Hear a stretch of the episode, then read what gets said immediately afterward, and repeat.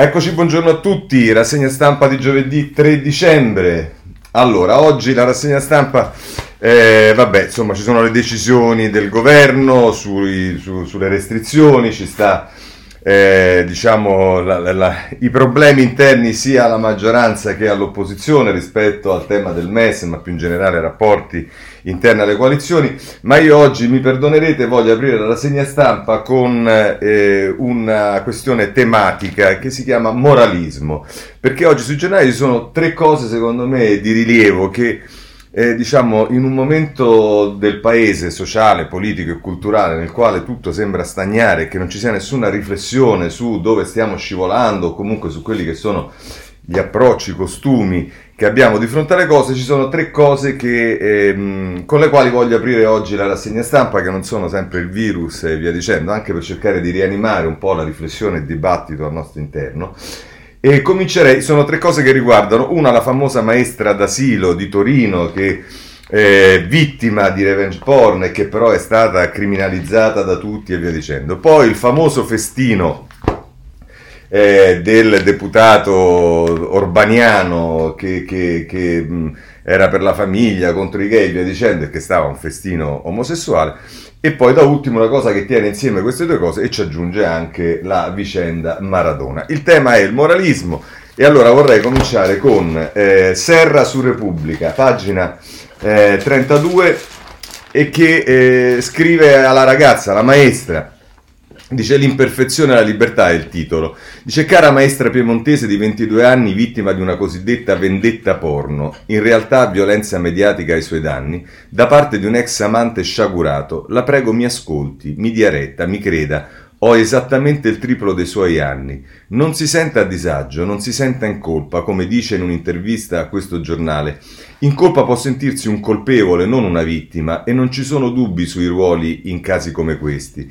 La sua sola, virgolette, colpa è avere fatto sesso con un somaro, e guardi che è una, virgolette, colpa molto ma molto diffusa la vita sentimentale e sessuale di ogni essere umano, a parte qualche asceta, qualche monaca di clausura, è un percorso azzardato e imperfetto, è una ricerca di se stessi e degli altri piena di inciampi, di equivoci e per fortuna anche di gioia. Se per caso fare sesso con un somaro possa averle procurato gioia, se la tenga stretta quella gioia, non conceda al somaro la soddisfazione di dettare il prezzo di un istante anche minimo di piacere. Lei ha il diritto di provare, di sperimentare e di sbagliare. Lei è una persona libera e come tutte le persone libere è imperfetta. L'imperfezione non è qualcosa di cui gloriarsi, ma nemmeno di cui vergognarsi. È la condizione umana. Siamo a milioni, a miliardi nella sua stessa condizione, costantemente in bilico tra la felicità e l'inadeguatezza. Lei non ha idea di quanti tentativi fallimentari è costellata la vita sessuale e sentimentale degli esseri umani, mica solo la sua, quella di tutti. Non si senta sola, si senta in compagnia, non si senta diversa, si senta uguale agli altri. Noi siamo con lei, noi siamo lei, sia felice, la prego, a nome di noi tutti. Eh, così Serra, che trovo magistrale eh, in questo editoriale sulla eh, Repubblica. Poi c'è Giuliano Ferrara e qui c'è una sempre sul tema del moralismo, ma c'è un approccio diverso. Scrive Ferrara, il deputato, si riferisce al, al deputato quello di Orban, eh? ehm, il deputato eh, dovrebbe essere subito perdonato e riabilitato, cosa che non avverrà. La Chiesa distingue il peccato dal peccatore, almeno questa è la sua trad- tradizione. Il peccato è da condannare e il peccatore è una pecora smarrita da recuperare. Il pensiero laico e moderno lavora di paradosso. Il peccato non c'è più, al suo posto c'è la libertà sessuale tra adulti consenzienti. Ma il peccatore c'è ancora e merita un verdetto di ostracismo e condanna nonostante la scomparsa della materia del giudizio. Non ci fosse stata la questione dei valori che ha sputtanato tutto, il deputato europeo e i venti maschioni ubriachi che se la spassavano passavano nudi sarebbero vittime di omofobia, di Stato e di invasione della privacy. E di fatto è, il fatto di sostenere in pubblico l'esistenza di un peccato che si commette in privato, ma per la dottrina ufficiale secolare non lo è, è l'unico vero peccato. Ammettere, ammetterete che siamo in un circolo dell'assurdo, quel circolo di cui UNESCO diceva coccolatelo, diventerà vizioso. Scrive ancora Ferrara. O c'è il peccato o non c'è. Se non c'è, che cosa ha fatto di male il deputato di Orban? Il conflitto tra il suo esame razionale dei valori, meglio la famiglia naturale, e la sua libido, meglio un'orgia tra soli maschi in una sera desolata di lockdown a Bruxelles, è la condizione dell'umanità da sempre. Nella casistica di questo contrasto, l'adulterio, credo abbastanza diffuso, è re. Abbiamo appena festeggiato con toni pomposi e frivoli 50 anni del divorzio in Italia e in fondo che cosa è il divorzio se non l'adulterio istituzionalizzato? Adesso qui Ferrara va veramente sempre per paradossi, ma vabbè. Dunque i moderati dovrebbero dire che il deputato di Orban ha onorato il valore della libertà pansessuale bussando alla porta di quel bar è vittima di una gestione inquisitoria dell'ordine pubblico venata di omofobia e il suo vero peccato contro questi valori è di aver difeso la famiglia naturale. Ma fino a questo punto il, moderna, il modernista non ci arriva, lo scioglimento del suo paradosso è rinviato. Chi predica bene e razzola male fa una figura grottesca, ma solo se si, crede, se si, ma solo se si creda ai contenuti edificanti della predica. Per me, che difendo la famiglia naturale, il cedimento al desiderio oltre le inibizioni è scandaloso e ridicolo, sebbene sussista sempre la differenza tra peccato e peccatore. Inoltre si può essere legati a una visione tradizionale della famiglia senza escludere la trasgressione privata a quel valore. Per chi ride la predica, invece, quel cedimento è una testimonianza, o dovrebbe esserlo, di spirito di libertario o libertino, ma a tanto il modernista di nuovo non ci arriva così eh, sul, ehm, sul, foglio Ferrara. Ma trovo che la cosa più in assoluto oggi ehm, bella, mh, corposa, eh, vera e insomma nella quale io mi riconosco del tutto è Massimo Recalcati sulla stampa. Diego Orban, la maestra e il moralismo. Scrivere Calcati. Diversi episodi hanno risollevato il problema del carattere morboso del moralismo. Mi riferisco ai commenti relativi alla morte di Maradona, alla vicenda della maestra dell'Inter di Torino derubata dal suo ex della sua intimità al festino orgiastico di Bruxelles, che ha visto tra i protagonisti l'eurodeputato ungherese Zajcer, braccio destro dell'omofobo illiberale Orban. Proprio quest'ultimo episodio ci offre la giusta chiave per leggere la morbosità del moralismo. Il sostenitore militante della famiglia naturale eterosessuale, cresimata da un dio severo, viene sorpreso nel mezzo di un'orgia omosessuale con droga e accessori, virgolette, annessi. Andiamo a pagina 19 e prosegue così. Eh, recalcati. Dice, eh, colpisce la contraddizione profonda che non attraversa tanto questo personaggio, ma il moralismo di ogni genere e specie. La severità del giudizio nei confronti dei modi di godimento degli altri si accompagna spesso a comportamenti personali che realizzano proprio ciò che tale giudizio vorrebbe invece condannare. In altri termini, il rigore implacabile con il quale il moralista vuole colpire il godimento illegittimo degli altri, quello omosessuale in questo caso, è proporzionale alla difficoltà di accettare che quel godimento gli appartiene, sebbene non riesca a riconoscerlo pienamente come proprio. Di conseguenza, al posto della contraddizione che anima la vita di ogni essere umano, nel moralista si produce una scissione. Da una parte il bene, dall'altra il male, da una parte i puri, dall'altra gli impuri. Per difendersi dal proprio godimento impuro, Bisogna infatti ergersi a puri, a giudici senza macchia. Per questa ragione l'animo del moralista si infervora nel condannare proprio chi realizza il suo fantasma inconscio. Accadeva nel tempo più feroce dell'antisemitismo, dove l'ebreo incarnava l'anima maledetta e inconfessata dei suoi persecutori. Non dovremmo allora stupirci della crociata contro una maestra colpevole di avere nella sua vita privata rapporti sessuali liberi e disinibiti con il suo compagno. Invece di esprimere solidarietà femminile per essere stata oggetto di un vero e proprio abuso maschilista da parte del suo ex che fa circolare tra i suoi amici i video dei loro rapporti, viene presa dalle sue colleghe, dalle comari del paesino, come direbbe il poeta di Bocca di Rosa, si riferisce a De André, eh, come un essere suicidio, sudicio e immorale. Anche in questo caso non deve sfuggire la stizza che anima ogni giudizio moralistico. A essere colpito è chi gode legittimamente del proprio corpo e non chi sfrutta ignobilmente i sentimenti per pavoneggiarsi di fronte ai propri amici. Non a caso in ogni moralista troviamo la repressione attiva della propria vita sessuale e, di conseguenza, l'intolleranza verso chi invece sa goderne. Se il dirigente scolastico della maestra fosse stato l'eurodeputato Giagé, vabbè come si chiama, avrebbe agito allo stesso modo, salvo poi recarsi di notte al suo, festi- al suo atteso festino. Ma non ogni moralista si comporta così, sdoppiando la propria vita. I più inguaribili si pongono come un blocco granitico, inflessibile, non conoscono scissione, non vacillano. L'intransigenza del loro giudizio è pari solo alla rimozione delle loro pulsioni, le quali trovano soddisfazione solo nel giudizio di condanna degli immorali. È il carattere rancoroso che accompagna come un'ombra ogni moralista. La, rigid- la, rigidità delle sue sentenze è suscitata dal risentimento verso coloro che sanno vivere con più gioia la loro esistenza.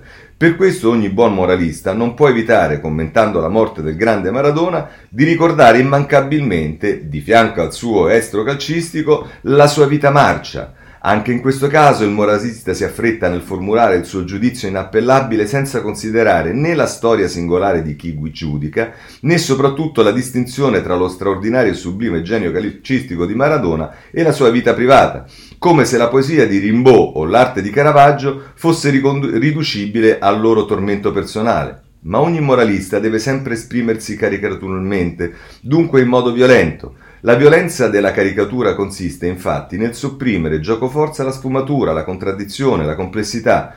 Un vizio, un difetto, un'imperfezione viene esaltata e assunta come se fosse l'indice della verità ultima della carica- del caricaturamento. Concludere Caccati, il giudizio moralista deve, deve separare rigidamente il bene dal male. Non può esistere infatti nel manicheismo di fondo che lo ispira alcun contratto, contratto tra il bene contatto tra il bene e il male, ma il puro e l'impuro, ma solo la loro opposizione irriducibile. Beh, insomma, eh, di livello questa eh, editoriale di Ricaccati sul eh, moralismo. Bene, adesso torniamo alle cose di casa nostra, perdonatemi questa eh, apertura, ma eh, mi, mm, cioè, la, la, trovo una cosa molto interessante. Si aprisse un dibattito su queste cose nel nostro paese, staremmo forse un po' più un po' più elevati anche nelle nostre eh, riflessioni. I numeri, veniamo ai numeri che migliorano, ma pare che più migliorano i numeri e più diciamo, le, le cose peggiorano per la vita degli italiani. Il virus rallenta, più di 800.000 guariti, continua il calo dei ricoveri della terapia intensiva, il tasso di positività scende al 10%, le vittime sono 684 che se non sbaglio sono un centinaio in meno, anche se sono ancora moltissime rispetto a ieri. Allora cosa succede con il DPCM? Corriere della Sera, pagina 2. Governo diviso sul Natale, più divieti che deroghe. Duro scontro tra Marcucci, appoggiato da Italia Viva, e i ministri Boccia e Speranza. Il capogruppo PD chiedeva eccezioni per i congiungimenti familiari. E poi ci dice in questo articolo di Morica Guerzoni e Fiorenza Sarzanini dalle piazze ai locali, le regole per le feste, qui c'è tutto, il coprifuoco, regio- il coprifuoco, confermato lo stop dalle 22 alle 6, i poteri dei sindaci sulle chiusure e per quanto riguarda le regioni fino al 20 dicembre sia gli spostamenti, poi scatta il divieto anche in fascia gialla. E poi lo shopping, via libera ai negozi fino alle 21, il Viminale farà dei controlli più intensi, per le festività nei giorni di Natale si resta nel comune più messe al giorno per evitare la folla. Ora, questo fatto che uno eh, stando nella, nella, regione gialla, non si può spostare nelle regioni gialle, va bene, ma adesso che addirittura uno che non si può il giorno del 20, Natale, il, eh, il, il, Santo Stefano e a Capodanno, sono tre giorni nei quali non ti puoi neanche spostare da comune a comune dentro la regione. Ora, francamente, questo mi sembra veramente eccessivo, anche perché molti magari può succedere che non hanno parenti eh, diciamo in, eh, vivendo in, nel Lazio non hanno parenti in Lombardia, eh, però magari è possibile che nel Lazio abbiano parenti in provincia, insomma, vabbè. Eh, la neve, piste e impianti divieto confermato, ma ogni Stato dell'Unione Europea va per conto suo. San Silvestro, vietati i cenoni negli alberghi per la notte di Capodanno. E per quanto riguarda i viaggi, chi rientra in Italia da un paese estero avrà l'obbligo della quarantena. E, mh, mm, eh, vedremo che qui abbiamo cercato come Italia Via di spiegare che eh, un conto è chi va in viaggio, ma se ci sta qualcuno che vive all'estero e viene in Italia per andare a trovare o per passare il Natale con i propri familiari, tu non gli puoi far fare 14 giorni di quarantena, magari dopo che ha fatto il tampone, le cose e via dicendo, perché quello magari c'ha una settimana per venire a, a, a trovare i suoi genitori, se viene da Londra piuttosto che da Caracas, se viene a trovare i suoi genitori a Roma, c'ha una settimana magari e lui si fa 14 giorni di quarantena. Mm, mm, vabbè, mm, taccio. E, eh, e l'ultimo, la scuola, tutti in classe dopo l'Epifania, dell'Epifania ai prefetti il piano dei trasporti. Vabbè, questo è il Corriere della Sera, se volete c'è Anche la Repubblica che dedica due pagine a questo, la 10 e la 11, scontro sul DPCM ma passa la linea dura, solo conviventi a tavola, nonni, poche deroghe. Tommaso Ciriaco e Giuliano Foschini dice sì del governo alle nuove norme, eh, varranno per 50 giorni, confermate restrizioni agli spostamenti, battaglia sulla scuola, la Valle d'Aosta si ribella, vedremo poi tra poco il tema della Valle d'Aosta. E, ehm, eh, e poi anche qui c'è il Vademecum, eh, sono Michele Boccia e Alessandra Ziniti a pagina 11, viaggio, cene, parenti, le regole per Natale, ma insomma sono quelle che abbiamo già visto sul eh, Corriere della Sera. Eh, segnalo anche la stampa, ovviamente si occupa di questo, in particolare vi segnalo a pagina 2 una eh, intervista di Maria Rosa Tomasello con la ministra Bonetti che dice non lasciamo soli i nostri e nonni sia i test rapidi prima di vederli, la ministra per la famiglia improprio lo stop al ristorante durante la festività. E dice noi di Italia Viva eravamo contrari alla chiusura delle scuole, si doveva fare di più su sanità e trasporti. Insomma, eh, poi vedrete che diranno che noi di Italia Viva rompiamo le scatole, vogliamo sfasciare la maggioranza, poi vedrete che non siamo esattamente noi quello che lo vogliono fare, ma insomma ci sarà un modo per poter dissentire da come anche eh, si sta operando eh, su eh, queste restrizioni, eh, certe volte senza minimamente tenere conto della realtà, al di là delle regole.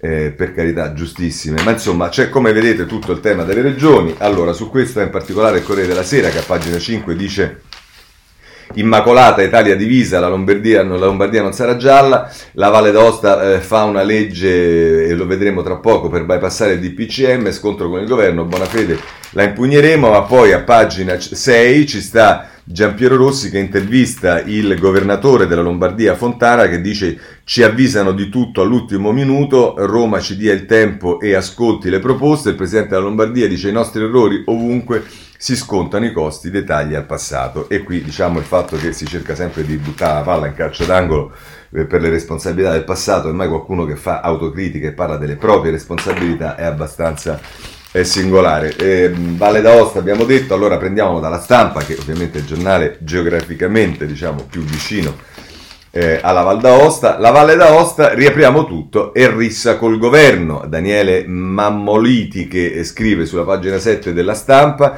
una legge regionale scavalca il DPCM, restano chiuse scuole Solo le scuole, Boccia scrive al presidente sleale, l'esecutivo impugna l'ordinanza e dice non tutti si rendono conto della grave emergenza sanitaria e del numero di famiglie che eh, affro- affrontano i lutti eh, dice Francesco Boccia, il ministro degli affari regionali, e invece Eric eh, Lavedvaz, che è il presidente della Val d'Aosta, dice il governo non capisce le esigenze della montagna, vedono le nostre valli come un parco giochi delle grandi città. E insomma, questo è il livello di scontro che c'è tra eh, il governo e le regioni, in particolare con la, con la Valle d'Aosta. A proposito di eh, governo e di scontri, insomma di cose che eh, sono tutte da chiarire, è il tempo che ritorna sulla questione dell'OMS. Conte chiude rifilandoci bugie, l'ultima quella sui ristoranti, escono i verbali, fu il governo e non il CTS a volere la serrata, falsità come quelle sulla scuola, come le precedenti sulla sanità e come quelle sui soldi eh, ristorati e poi di dubbi sull'uso della eh, sua scorta e va bene, questa è un'altra cosa e poi però ehm, si parla sempre di mancata trasparenza, Gianluigi Paragone che firma a pagina 2 del Tempo i segreti del governo sul Covid, nessuna risposta sul documento eliminato dall'OMS che denunciava il piano pandemico vecchio di 14 anni. Il ministro Speranza parla alle Camere ma non dice nulla sui contratti dei vaccini sbilanciati in favore delle case farmaceutiche. Eh, poi se volete eh, eh, Franco Bechis che dice appunto per conto una bugia tira l'altra, il premier disse ai ristoratori che doveva chiudere i locali perché così aveva consigliato il CTS e dai verbali del CTS emerge che in realtà non fosse così. Se volete a proposito di Conte, su tutti i giornali ci stanno le dichiarazioni della ministra degli interni ieri alla Camera a proposito della scorta, la fidanzata di Conti con la scorta perché turbata eh, Dario Martini scrive sulla pagina 2 del Tempo la spiegazione della Morgese, ma c'è anche lo scivolone sulla cena all'enoteca e la foto di gruppo senza mascherina. Insomma, eh, Conte è preso di mira, ma già da ormai tempo da alcuni giornali, in particolare dal Tempo.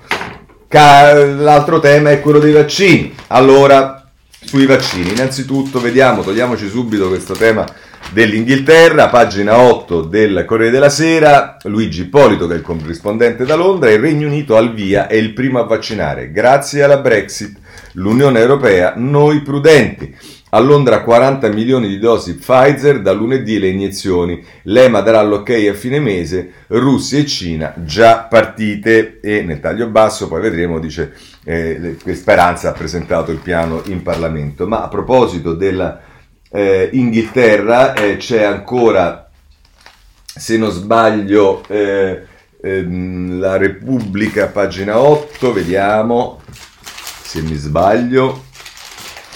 Eh, eccolo qua, sì, vaccino, Londra anticipa tutti, l'ira dell'Unione Europea, fretta pericolosa.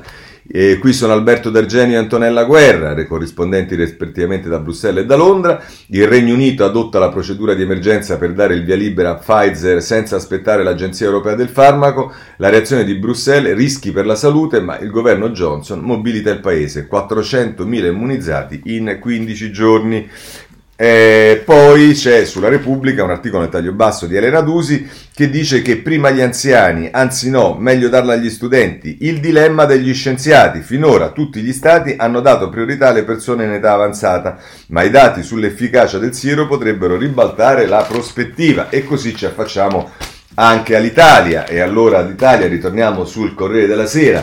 In questo caso a pagina 9 c'è un'intervista a eh, Mantovani, che è immunologo, considerato uno degli scienziati italiani più influenti, intervistato da Silvia Turin, che dice siamo in emergenza, è giusto accelerare. I primi siano i medici, vedete che qui giovani, la scuola, gli anziani, e qui invece si parla eh, dei medici, dice nessuno dei tre vaccini è migliore dell'altro, ora serve una campagna informativa o finirà male, e già perché se non lo si rende obbligatorio, evidentemente bisogna convincere la gente a eh, vaccinarsi. Questo dice eh, Mantovani, eh, ancora segnalo da libero però in prima pagina eh, diciamo eh, il titolo è questo gli inglesi hanno il vaccino e noi ci teniamo speranza altro che criticare la Brexit autorizzata la, la somministrazione del siero Pfizer in Gran Bretagna dalla prossima settimana poi toccherà a USA e Russia l'Italia deve aspettare gennaio il governo e la Unione Europea hanno dormito. Ora qui bisogna dire con onestà che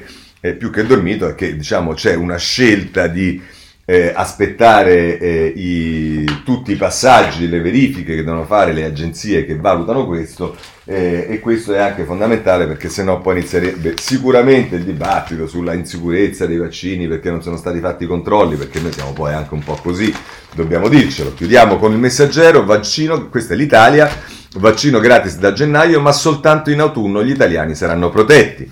E che succede? Dice in arrivo 1,7 milioni di dosi Pfizer, l'obiettivo è almeno 20 milioni di persone al sicuro a luglio, tra medici e infermieri mobilitati in 20.000 in campo anche gli specializzanti, gli specializzanti in medicina. E anche qui ci ritorniamo, perché eh, facciamolo prima ai ragazzi, la, es- la proposta divide gli esperti, Miozzo dice studenti tra le priorità. E qui vedete che appunto ci sarà, noi riusciremo a litigare anche su chi saranno quelli che dovranno, dovranno averlo prioritariamente. Bene, eh, vorrei parlarvi mh, della scuola perché non la abbandoniamo, oggi è meritoriamente il tempo che se ne occupa, pagina 7.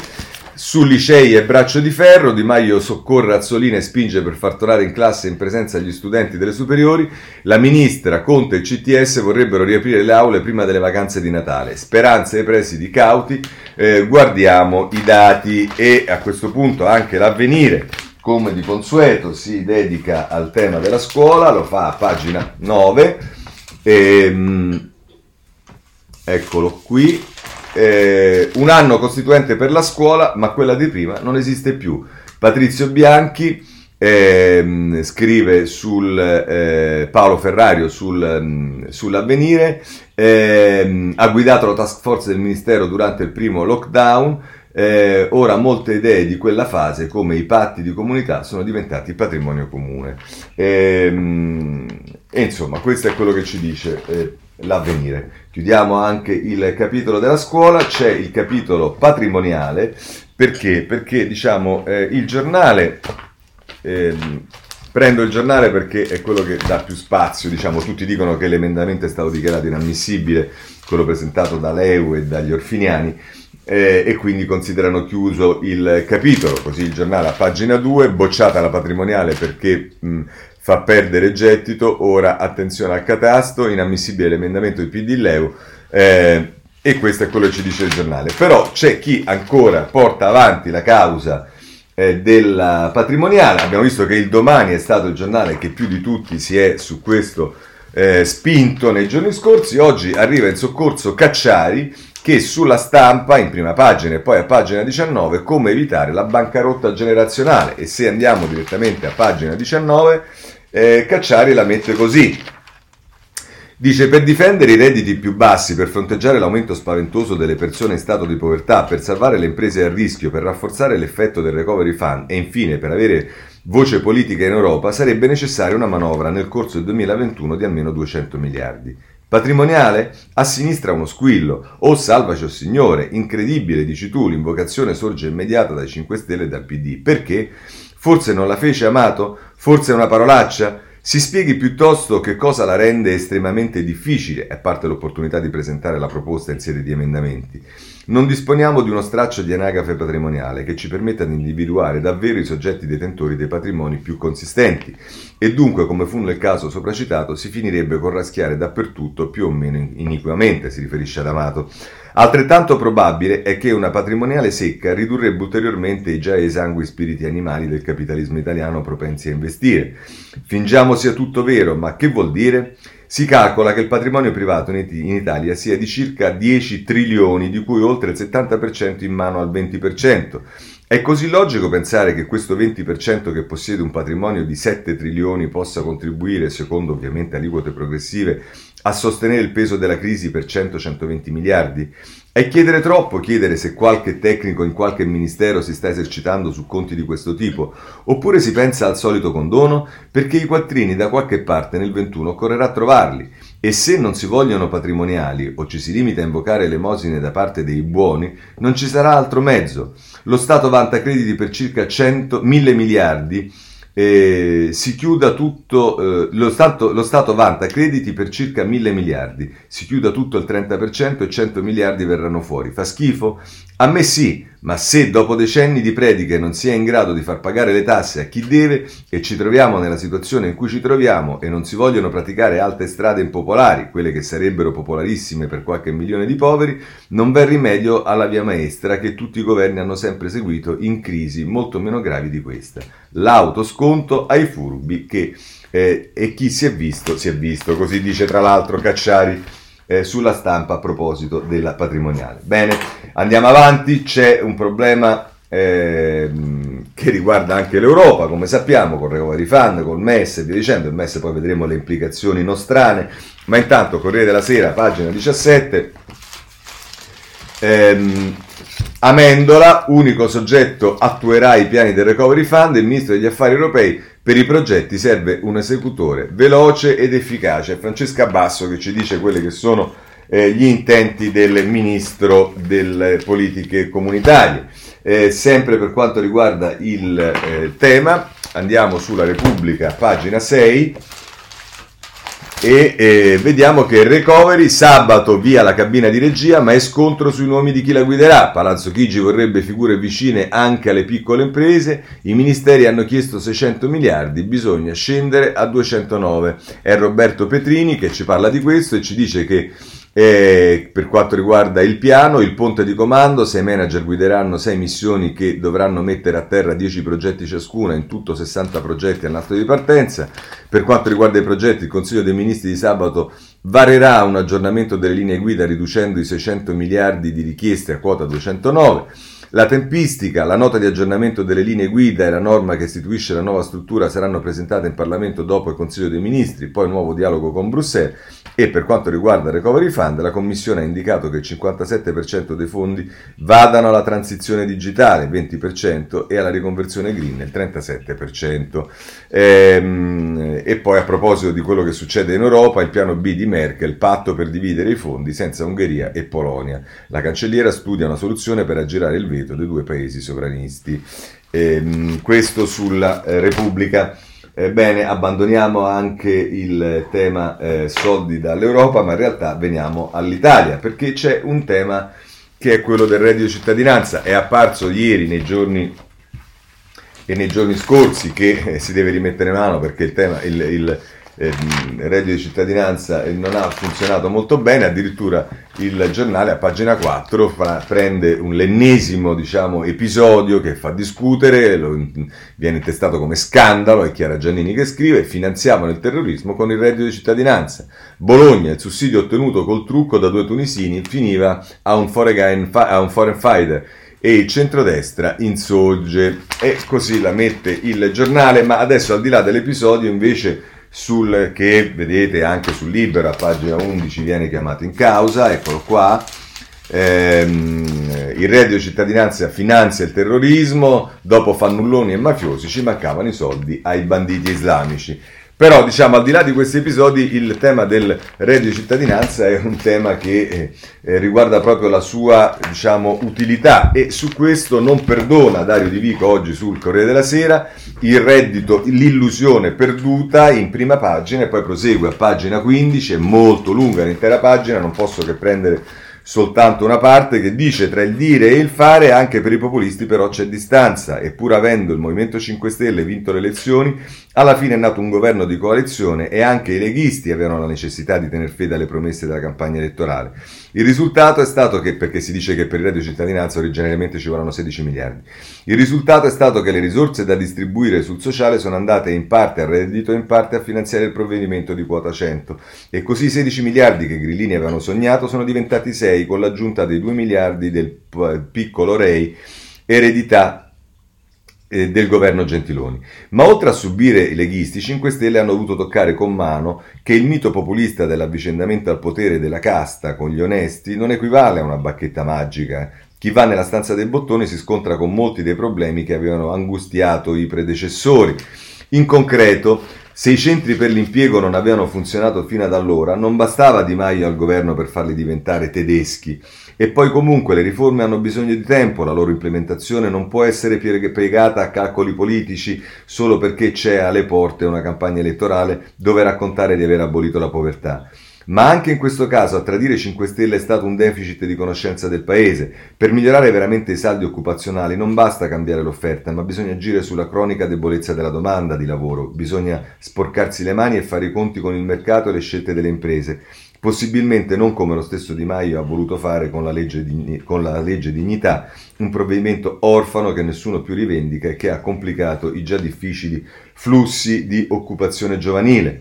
Se non bastasse anche nel mezzo del cammin il reddito ha incontrato altri ostacoli, non si è costruita una rete di amici, potremmo dire, e ancora per una carenza eh, di cultura politica dei 5 Stelle che non conoscevano la complessità dei livelli di governo nell'Italia del titolo V comuni e regioni che avrebbero dovuto essere associati alla straordinaria operazione di riscrivere il welfare dei paesi occidentali, si sono messi di traverso o non hanno trovato i giusti link e alla fine il bottino del doppio obiettivo che aveva messo il reddito è magro, calcolando che ne hanno beneficiato 1,1 milioni di famiglie per complessivi 3,1 milioni di persone, hanno trovato un'occasione di lavoro, non si sa se autonomamente o tramite collocamento per quant- quale durata e se siano ancora occupati circa 200.000 italiani. Un risultato che gli stessi grillini hanno considerato poco spendibile sul mercato del consenso nella fase finale della legislatura. Di qui l'inattesa autocritica di Di Maio, i grillini hanno scoperto che la società non è come loro l'avevano pensata e che la cultura amministrativa e tecnica non è un trastullo per burocrati conservatori. Così Dario Di Vico sul Corriere della Sera e mh, gioco partita incontro finisce la storia del reddito di cittadinanza, mi pare. E, mh, passando però a un altro tema che è quello dei salari, invece eh, le situazioni, perché poi c'è il problema del reddito di cittadinanza per chi, per chi li ha presi, ma poi c'è il problema dei salari per chi continua a lavorare e però in una condizione molto difficile. Allora se andiamo sulla Repubblica, pagina 7, effetto Covid anche sui salari, ci dice Valentina Conte, vanno in fumo 3.500 miliardi. L'ultimo rapporto dell'ILO, in nove mesi persi 345 milioni di posti di lavoro in tutto il mondo. E, e, si dice crolla l'occupazione in Italia, colpiti soprattutto i giovani, i precari e le donne. Questo ci dice Repubblica. Eh, a proposito di lavoro, allora vi segnalo anche l'avvenire perché a pagina 19 eh, il titolo è Da inizio lockdown persi 420.000 posti di lavoro. L'Istat aggiorna i dati dell'effetto Covid nel lavoro. A ottobre gli occupati diminuiscono lievemente su settembre di 13.000 unità, ma il calo diventa di 473.000 unità rispetto allo stesso mese del 2019. Questo è l'avvenire a proposito del lavoro. Eh, spostiamoci eh, su un altro tema che è quello delle opere. Questo, in questo caso delle, infra- insomma, sì, delle, delle, delle, opere che si dovrebbero fare, è il messaggero che eh, se ne occupa a pagina 10 e che ci dice che c'è l'elenco delle opere ma non i commissari, solo per Milano si corre, le infrastrutture pubbliche, dopo sei mesi di attesa arriva in estremis la lista dei cantieri che vanno sbloccati, ok alla metro C, non alla Pontina, tempi incerti per tutti tranne che per le Olimpiadi. Eh, nel dossier figurano 57 cantieri che valgono oltre 60 miliardi. Ora la parola al Parlamento. Andrea Bassi ci dice questo e ci mette anche un elenco delle opere principali eh, sulla pagina 10 del eh, Messaggero. Eh, adesso veniamo al MES, ma soprattutto alla politica interna. Cominciamo con il centro-sinistra che diciamo lievemente sembra essere messo peggio del centrodestra, ma solo lievemente vedremo pagina 12 del Corriere della Sera, fronda 5 Stelle contro il MES e crimi. Il PD avverte non voteremo mai no, oltre una quarantina di parlamentari il 9 dicembre alti in aula alla riforma del Salva Stati. E nel taglio basso c'è l'intervista di Alessandro Trocino a Stefano Buffagni che come sapete è deputato del Movimento 5 Stelle, eh, dice troppo moderatismo nelle scelte dell'esecutivo. Casaleggio, il nodo va risolto. Il vice ministro dice il reddito di cittadinanza non sia solo assistenza e insomma eh, così eh, viene sintetizzata l'intervista che eh, si fa eh, a, a, Buffagni. La Repubblica si occupa delle vicende del... Non, poi non è centro-sinistra, scusate, è la maggioranza giallo-rossa, così come io ho sempre una certa inibizione a parlare giallo-rosso perché li considero due colori nobili e non esattamente il mio giudizio eh, sul governo corrisponde al giudizio sui colori, ma insomma, ehm, concetto vecchio Giovanna Vitale, oltre 50 grillini pronti a votare no, il governo rischia la crisi, per il colle una prova cruciale. 5 Stelle divisi, i ribelli inviano una lettera ai vertici, il PD non accetta di escludere l'utilizzo del fondo, ma si cerca una mediazione, così la mette eh, Repubblica. Guardiamo anche il terzo giornale nazionale che è la stampa, pagina 9 in questo caso. Eh, I grillini si spaccano, decine di parlamentari firmano il no al MES, sempre più in bilico il voto alle Camere sulla riforma, i dissidenti contestano la gestione scusate, del del reggente Crimi. Eh, il domani addirittura la prima e la seconda pagina dedica a questo. In prima pagina è Daniela Preziosi. MES, recovery e 5 Stelle, il Premier Conte è sempre più fragile. La rivolta di 67 parlamentari 5 Stelle sul fondo salva stati ricorda quella del 2019 sulla TAV, una settimana prima della crisi. Eh, non è ben auspicante questa. eh, Ehm, queste parole di Daniela Preziosi sul domani in prima pagina, ma eh, a proposito dei 5 Stelle, a pagina 2 Lisa Di Giuseppe scrive una, eh, un articolo sulla lettera, che viene detta la lettera della rottura, il vero congresso dei 5 Stelle comincia ora e si fa sul MES. I parlamentari minacciano di votare no e aprono una crepa nella maggioranza che non può contare su Forza Italia. Intanto Di Maio cerca di tornare al potere mentre il reggente Crimi prova a tenere insieme i pezzi del gruppo. Eh, questo poi per chiudere sui grillini eh, segnalo anche Emiliano Fittipaldi sulla pagina 3 del domani eh, sulla Raggi, Marra e il processo, la Raggi è colpevole di incompetenza, la sindaca di Roma in attesa della sentenza d'appello, i PM l'accusano di falso in atto pubblico, correrò anche in caso di condanna, ma PD e Movimento 5 Stelle sperano di trovare un candidato comune. Il problema è che diciamo, ci sarebbe già un candidato per il PD che è Calenda, ma eh, il PD diciamo, pensa fischietta, non si sa bene cosa fa, ma noi non molleremo anche su questo. Eh, chiudiamo con il messaggero a pagina 9, il capitolo del centro-sinistra, MES stoppa da ribelli Movimento 5 Stelle, il governo non ha i numeri, quindi il retroscena di Marco Conti lo dà senza alternative. Dice la lettera di 16 senatori e 46 deputati a Crimi, se non si rinvia siamo pronti a votare contro. Mercoledì Conte è in Parlamento, ma senza grillini e l'aiuto di Forza Italia l'esecutivo rischia grosso. Eh, il titolo diciamo è più tranchant, ehm, eh, e, ehm, però insomma diciamo questo è quello che ci troviamo eh, di fronte. Ehm, prima di passare al anzi no ehm, sì prima di passare al centrodestra vorrei aggiornarvi soltanto sul tema 5 Stelle eh, Philip Morris Casaleggio perché udite udite sembrerebbe che ci dice l'inchiesta di Monica Serra eh, a pagina 12 della stampa, sui soldi di Philip Morris a Casaleggio, adesso indaga la Procura di Milano. Aperto un fascicolo sulla maxi consulenza incassata dall'azienda del socio e fondatore del Movimento 5 Stelle.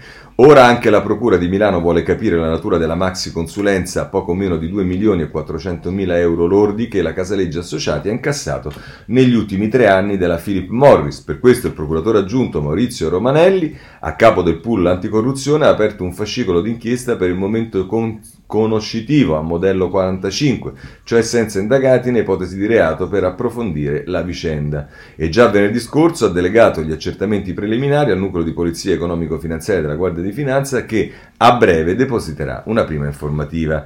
E va bene, questo è quello che ci dice la stampa. E allora però su questo eh, va segnalato anche il riformista che non molla e oggi eh, diciamo eh, a pagina 2 intervista eh, Minenna. Minenna chi è? Non ve lo ricorderete, ma è uno che ha fatto ha iniziato a fare l'assessore con Virginia Raggi, l'assessore a bilancio, e poi eh, se n'è andato ehm, in rottura totale con la Raggi e che poi però è diventato un collaboratore eh, a un certo punto di Di Maio, insomma adesso è direttore generale eh, del, del, del, di qualcosa, adesso non mi ricordo bene di che cosa, comunque, eh, 5 Stellopoli, così titola il riformista, audizione del numero uno delle dogane, ah ecco qua che diventerò genere umano, Minenna conferma una manina tolse i rincari sul tabacco, il direttore generale interviene sul caso Philip Morris e la legge sparita dalla scorsa finanziaria, l'ex Movimento 5 Stelle Trano dice io c'ero, so chi è stato a fermarla,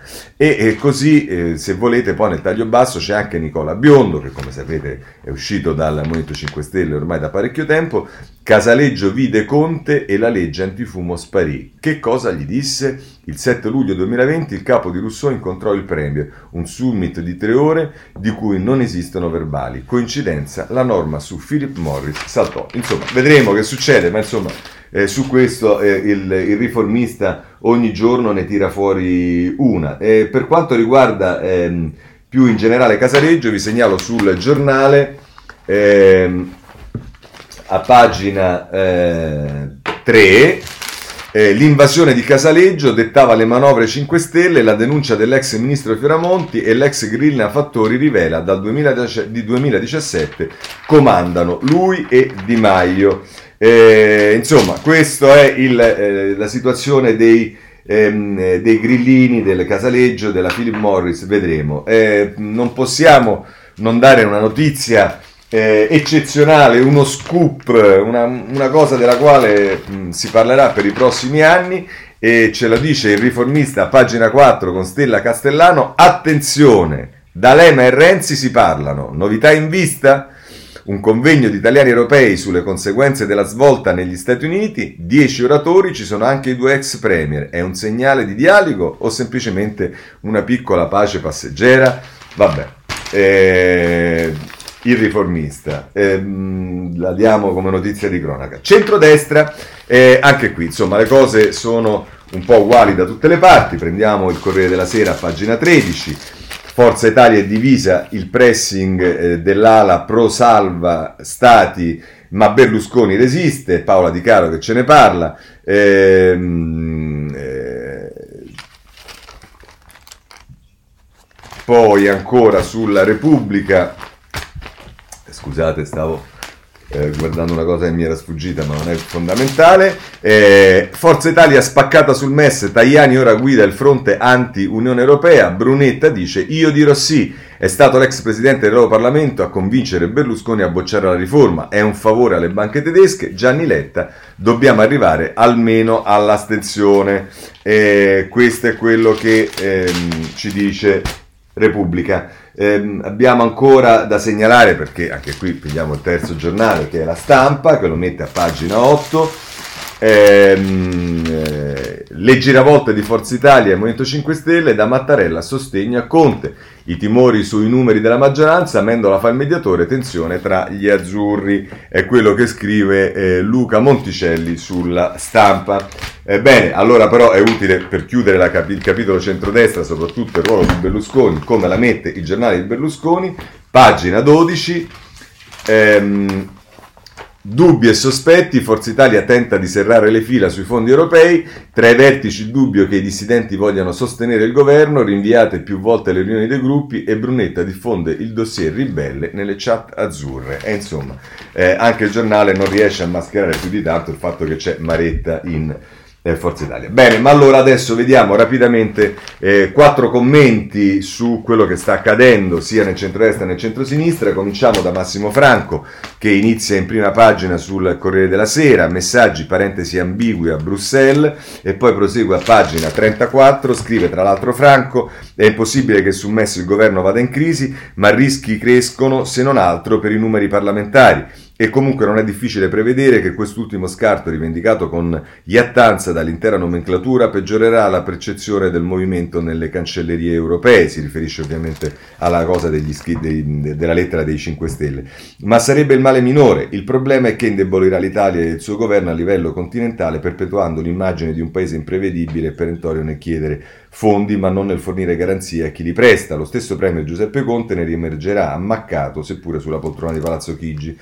Poi dice, a proposito della destra, le reazioni sconcertate che si avvertono nelle file di Forza Italia raccontano un disorientamento palpabile. È come se con il suo no alla riforma del MES Berlusconi si fosse riallineato in modo subalterno a una Lega che appena pochi giorni fa aveva indotto a votare sì allo scostamento di bilancio insieme con Fratelli d'Italia. Uno degli effetti collaterali è di aver inclinato in modo serio i rapporti con la cancelliera tedesca Angela Merkel e col Partito Popolare Europeo che si erano battuti a favore dell'Italia anche contro alcune nazioni est e nord europee. Conclude così Franco, a guardare bene sul MES il partito di Nicola Zingaretti oggi appare più vicino a Italia Viva che al movimento del ministro degli esteri Luigi Di Maio e al Premier. Una sorta di inerzia euroscettica ripropone l'asse populista Movimento 5 Stelle Lega andato al potere dopo le politiche del 2018 con l'aggiunta di Fratelli d'Italia di alcuni settori della sinistra radicale e ora di Forza Italia. Un fronte eterogeneo ma consistente, opposto a uno schieramento europeista minoritario.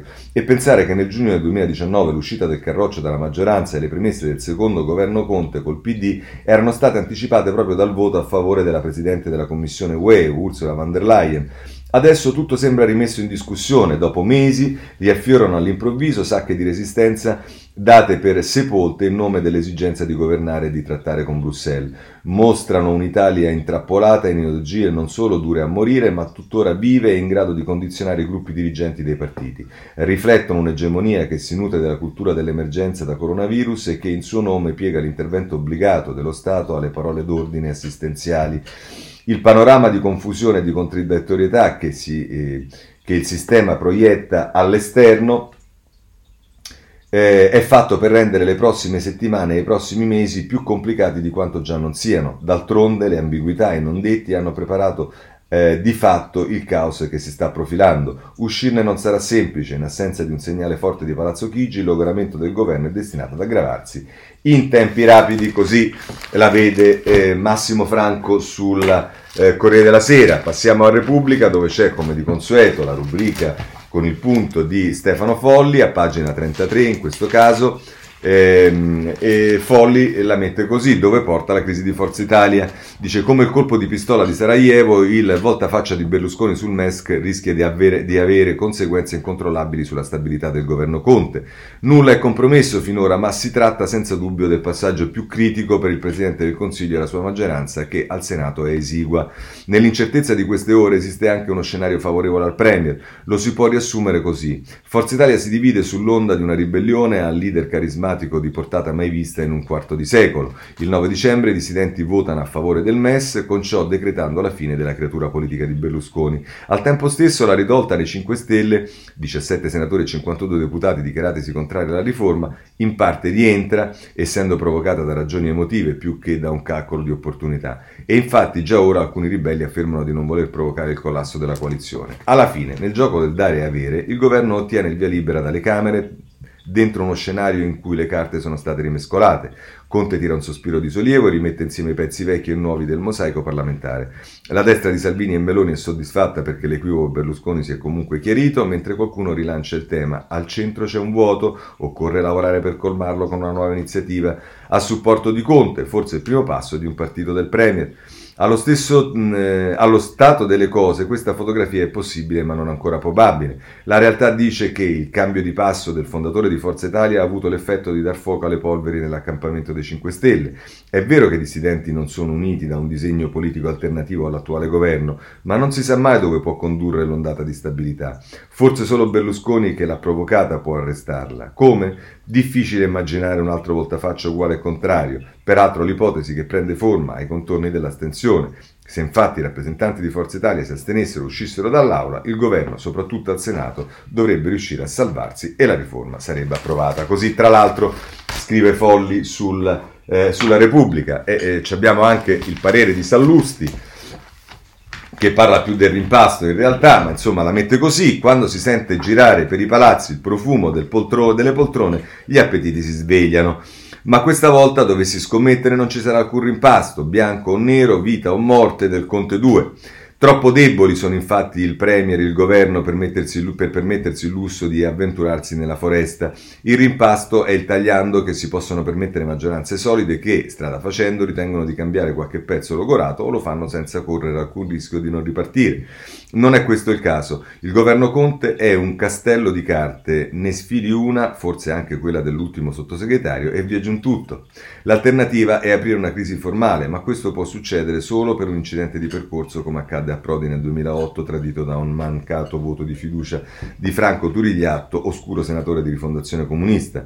Può succedere, certo, ma anche qui non è aria, non è questo un Parlamento, sia tra le file della maggioranza che dell'opposizione, disposto a immolarsi su questioni di principio o di bandiera. Assisteremo quindi per mesi a ultimatum rettificati in corsa o penultimatum che poi si scompaiono dall'agenda come se nulla fosse in cambio di qualche briciola di potere, il più delle volte pure inconfessabile. Dobbiamo farcene una ragione, la forza di questo governo sta nella sua debolezza, l'unico collante è arrivare in qualche modo insieme all'elezione del capo dello Stato della primavera 2022. Il potere non indietreggia mai, se non in presenza, diceva il saggio leader afroamericano Malcolm X, di un potere più forte di lui, un qualcosa che al momento da quelle parti non si vede neppure all'orizzonte. Così eh, Sallusti, segnalo ancora eh, eh, Ignazzi sulla eh, prima pagina del domani, mai fidarsi di Berlusconi quando si parla d'Europa, dice non c'è memoria nel senso del limite o del pudore nella politica italiana, abbiamo assistito negli ultimi tempi a un crescendo di attestazioni della grande magnanima disponibilità di Silvio Berlusconi a sostenere gli sforzi della nazione e en passant del governo in questa fase difficile. L'apice dei riconoscimenti è stato raggiunto la settimana scorsa quando Forza Italia ha votato insieme alla Lega Fratelli d'Italia il terzo scostamento di bilancio, non un grande evento visto che tutta l'opposizione si era astenuta sullo stesso provvedimento nell'ottobre scorso. Questo gesto dell'ex cavaliere non era altro che una parte in commedia per trarre il maggior profitto dalla sua causa personale. Come nei mesi scorsi, Berlusconi aveva ottenuto dal governo un intervento improprio quanto deprecabile per bloccare l'assalto della francese Vivendi a Mediaset, così ora ha ricompensato la maggioranza con qualche voto a favore su questo o quello fino allo squillo di tromba del sostegno allo scostamento di bilancio. Conchiude Ignazzi, l'incantesimo è svanito l'altro giorno quando Berlusconi ha fatto ritorno all'ovile del centrodestra per opporsi guarda caso a una decisione riguardante l'Europa. Sembra che sia stato decisivo un argomento ventilato da Salvini dal profumo irresistibile, il sostegno alla candidatura al Quirinale, Comprensibile che Berlusconi ci voglia credere, meno che ciò sia realistico, e tuttavia, pur di coltivare la speranza o l'illusione, l'ex cavaliere sarà disposto a spostarsi di nuovo verso il governo all'occorrenza. Benissimo, basta non confondere legittime tattiche strumentali con conversioni sulla via di Bruxelles. Questo è Ignazzi sul domani. Eh, voglio dare adesso un po' di notizie in conclusione dalla stampa, una notizia importante eh, riguarda la cannabis, eh, cannabis svolta all'ONU, rimossa dal catalogo delle sostanze nocive, riconosciute le proprietà curative finora nella stessa lista dell'eroina, cioè fino ad oggi era nell'insieme alle, alle droghe pesanti, eroina, cocaina e via dicendo, l'ONU, su richiesta anche dell'Organizzazione Mondiale della Sanità, ha preso questa decisione che è molto importante. Eh, poi eh, voglio segnalare adesso delle cose che sono anche, questa è obiettivamente da una parte divertente e da una parte inquietante, eh, vado a pagina 27 del Corriere della Sera perché c'è la storia di un carabiniere. Eh, che ha fatto questo povero carabiniere? Pare che sia un bell'uomo. E allora Barbara Gerosa ci dice: I mariti all'attacco del carabiniere, giù le mani dalle mogli altrui. A Bellano le scritte sui muri e lui dice sono solo calunnie e qui ci sono, fanno vedere le scritte sui muri che minacciano questo carabiniere.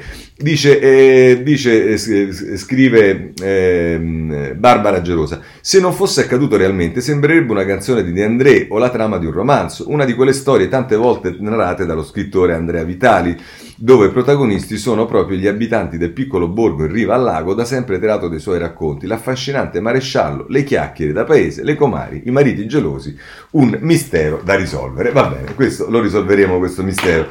E, segnalo eh, dal, per quanto riguarda, adesso un po' andando random, eh, invece dal giornale, uno che in galera c'è stato e eh, che ci ha scritto un libro, e che è Scopelliti, eh, pagina 16 del giornale, è Rincella ma mia madre non lo sa, il libro intervista dell'ex governatore e i suoi strani guai giudiziari. L'enfant prodigio del Movimento Sociale e Alleanza Nazionale Scopelliti racconta la detenzione, io sepolto eh, da vivo.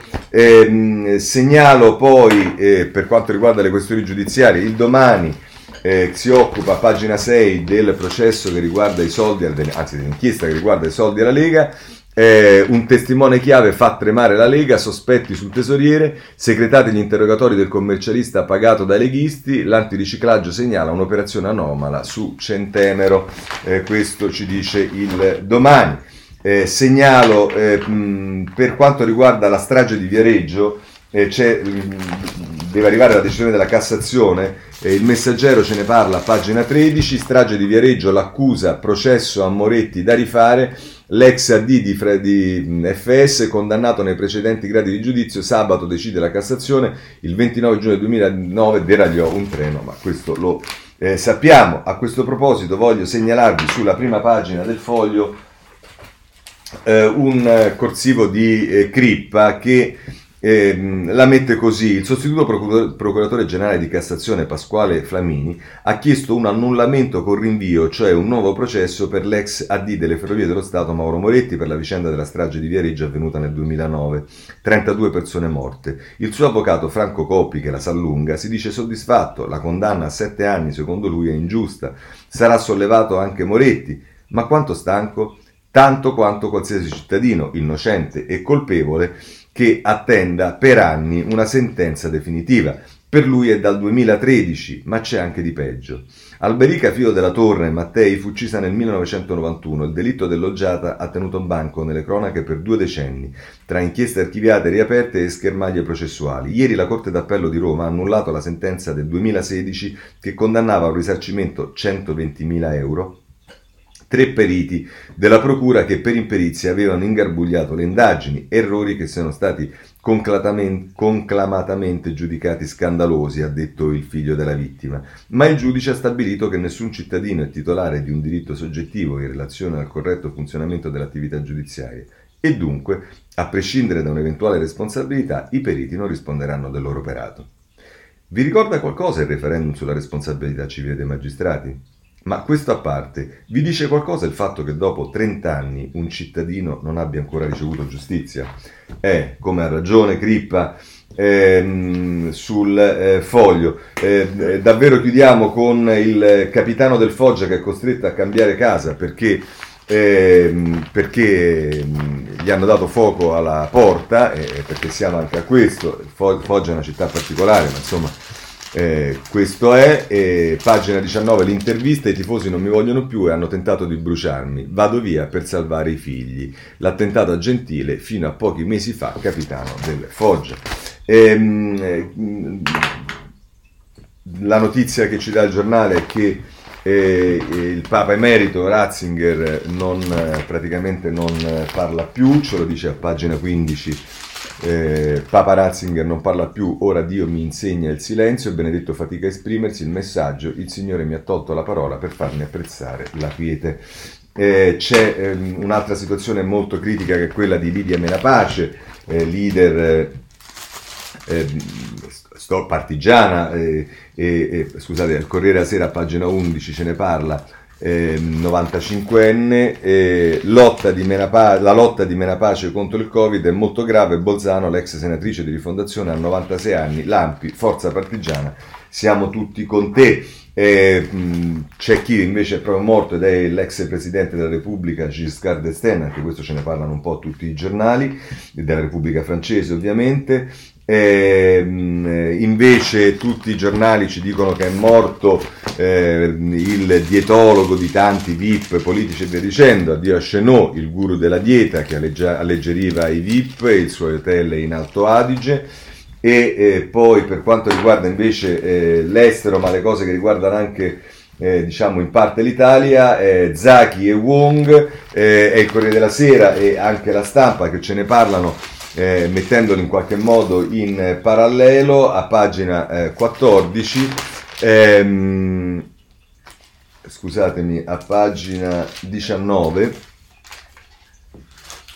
ci arriveremo eccola qui. Eh, Juzua Wong condannato nella sua cella luci mai spente, il ribelle di Hong Kong, invece il video di Scarlett per Patrizaki e l'Egitto liberi lui e gli altri eh, attivisti, è l'attrice americana che interviene in questo senso. E l'ultima notizia eh, minimamente positiva riguarda la pena di morte in Iran e ci dice la Repubblica, pagina 14 eh, che eh, sospesa l'esecuzione dell'Europa, eh, sospesa l'esecuzione l'Europa preme sull'Iran per salvare Gelalai. Eh, va bene, questa è la, l'ultima notizia della rassegna stampa, se volete ci vediamo domani alle sette e mezza, grazie a tutti e buona giornata.